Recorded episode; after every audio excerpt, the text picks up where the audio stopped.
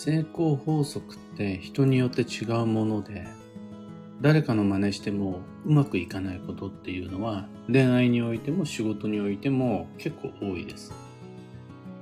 一方で失敗っていうのはなんとなくみんながみんな同一系統。乗車必須の断りなんていうのもあって、ざっくり失敗パターンっていうのは共通だったりします。おはようございます。有限会社西企画西俊久です。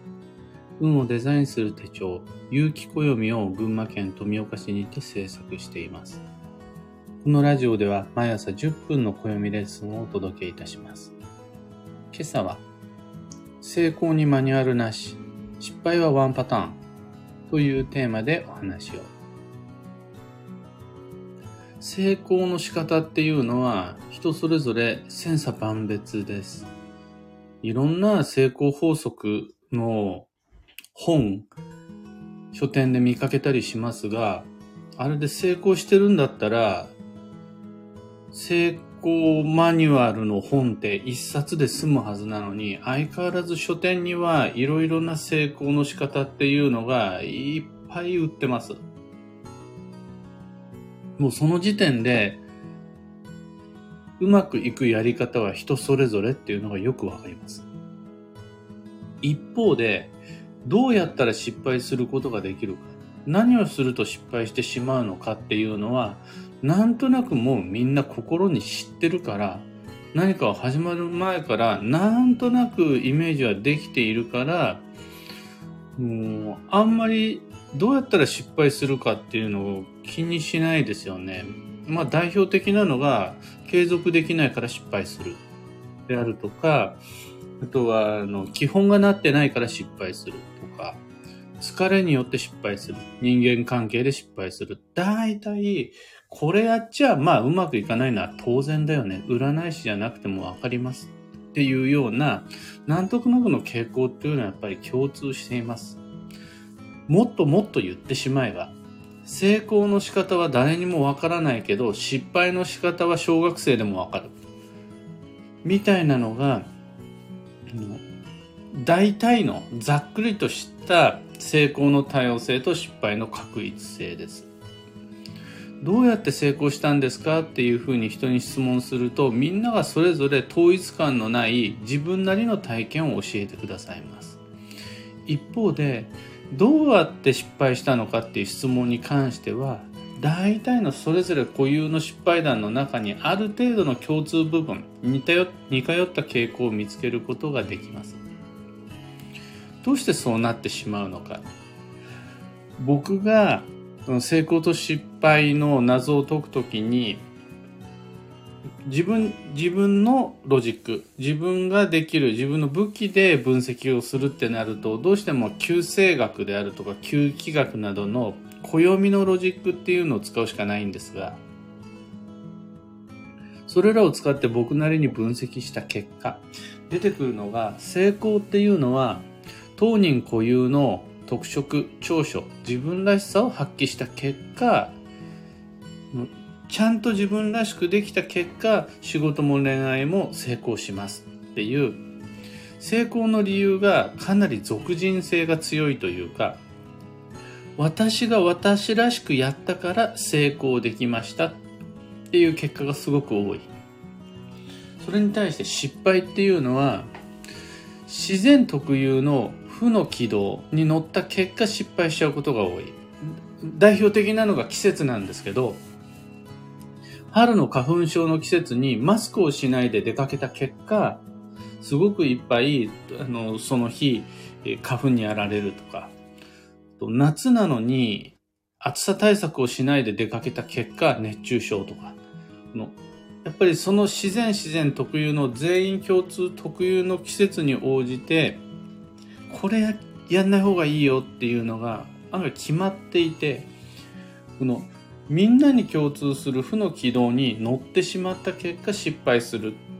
っていうことが多いからみんながみんな同じような失敗で泣きを見るっていう風になってるようです。成功するためには全員共通の黄金パターンはないです。なぜならば成功のために必要なのが個々が持っている固有の特色だから。それに対して失敗するのにの俗人性私固有のっていうのはあんま関係なくてその道行ったらそりゃ失敗するよねっていう道がすごい太い。みんながみんなその道を通りやすいっていうのがあります。でそうなってくると、ちゃんと自分自身の特色っていうのが分かっていないとなかなか人は成功できない。他人と同じようなやり方で他人が成功した他人の個性に基づく方法に依存しているといつまでも本当の意味での成功っていうのは手に入らない。故にの暦を通して自分自身の個性、まあ、僕だったら旧姓なんですが自分らしさにアプローチすることで初めて仕事でうまくいく交際でうまくいくお金が稼げる恋愛運っていうのが整うって感じになってきます。最終的に見極めるのは私だけがうまくいく方法。他の人とはちょっと違う方法っていうのを見つけた人から順番に成功していくということになります。一方で失敗の方はマニュアル化が可能です。誰かが失敗した方法って私にとってもかなりあの全く同じじゃないにしろニアリーイコールうん、例えば予算組まないでやったプロジェクトっていうのは、まあ、失敗する見積もりが甘いとその時点で大体の仕事っていうのは失敗します。あとは他人を馬鹿にして生きてる人っていうのはやっぱ他人から馬鹿にされるっていうのは当然です。ここら辺っていうのはマニュアル化できる。その結果、ことわざとかにもなってきます。二度あることは三度あるであるとか、あとは親しき中にも礼儀ありであるとか、流頭ダビであるとか、みんな同じような失敗ばっかりしてるんでそれがもうマニュアル化とかことわざ化定型化されてきていますどんなに優秀な人でもそのパターンにはまってしまうと気づいた時には抜け出せなくなって行き着く先はバッドエンディングになってくるっていう感じ、まあ、こういうのを自然特有の負の軌道としますとあのーどれだけの失敗パターンをみんなと共有することができるのか。会社とか家族とか仲間内において、これだけはやばいからなるべく避けた方がいいよねっていうのをどんだけシェアできるのかっていうのは、ある意味人生成功の秘訣です。我が家において他の家はどうかわからないけど、我が家ではこれは気をつけようねって親子で共有したりであるとか、会社、スタッフにおいて、もしくは店舗において、こういうのは大体うまくいかないから、私も気をつけるけど、あなたも気をつけてってすることで、グループ全体の運を底上げすることができるのが失敗パターンであり、負のマニュアルです。それに対して、こういう風にやればうまくいくんだからやりなさいであるとか、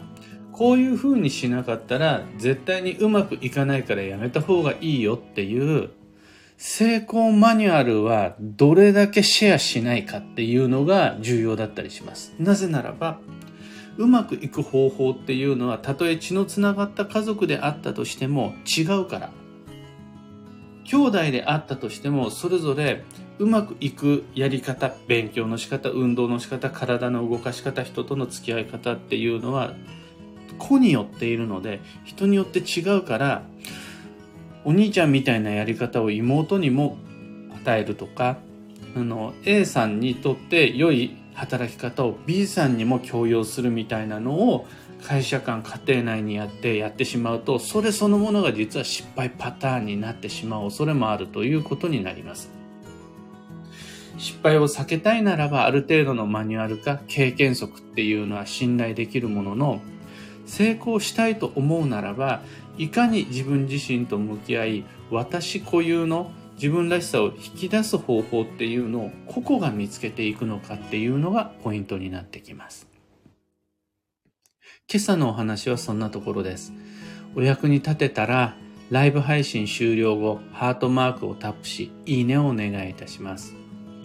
一つ告知にお付き合いください。2022年9月21日水曜日に東京都千代田区に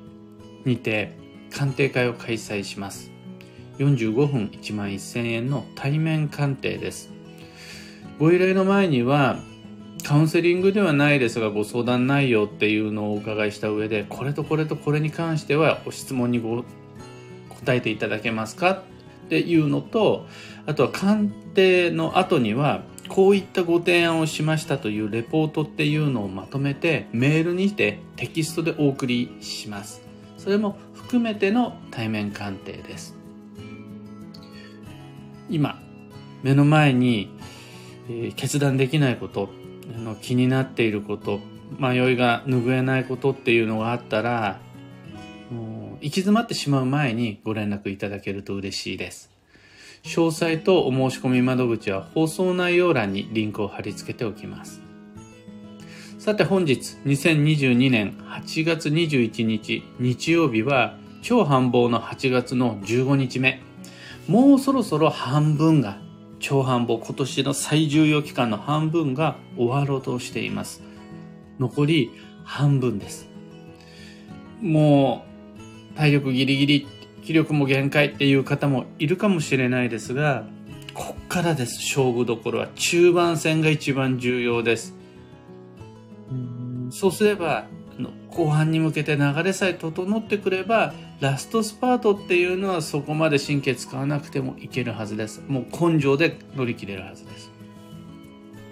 今日のキーワードは必然、すべてに意味を見つけるっていうことなんですが、この8月起こる出来事っていうのは、どの日に起こった出来事であったとしても何かしらに理由がある。やって損したとか、たまたまのラッキーってことはなくて、そこには何かしらの意味合いがあるんですが、中でも特に今日、8月21日の出来事は、そこに意味がある。そこには理由がある。そこには原因がある。っていう意識で見ていくと、それをきっかけに運を動かすことができる、そんな日です。幸運のレシピは、いちじく。旬のフルーツが吉です、今日は。旬のフルーツはイチジク以外にもスイカ、梨、ぶどう、そして桃があります。迷った時の目安としてご参考までに。ところで、聞く暦ではツイッターにてご意見、ご質問募集中です。知りたい占いの知識や今回の配信へのご感想など、ハッシュタグ聞く暦をつけてのツイートお待ちしています。それでは今日もできることをできるだけ西企画西俊久でした。いってらっしゃい。ゆうさん、おはようございます。ひでみんさん、おはようございます。イエンさん、ハイビスカス赤をプレゼント。ありがとうございます。かよさん、なかさん、おはようございます。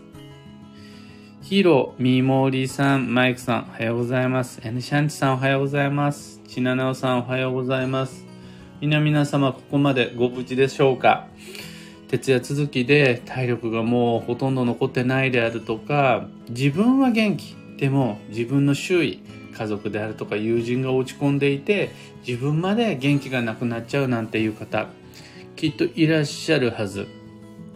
全員が全員順風満帆っていうわけにいかないのが今という世知辛い世の中です。ただあのこの8月だけはやっぱ頑張れって言えます。頑張る価値がある1ヶ月なので。ああもうっていうふうに倒れ込みそうになった時に頑張れ気合を入れろ。そこを乗り切ることでその先に素敵な未来が待っているので根気よく負けないで残り期間っていうのを過ごしてまいりましょう。とはいえできることをできるだけっていう部分は曲げる必要全然なしです。できないことはやんなくていいし、できないほどの量を無理してやる必要はなし。必ずできることはあるはずだし、できる量っていうのを、容量を守って、マイペースに運をデザインしてまいりましょう。では僕も行ってまいります。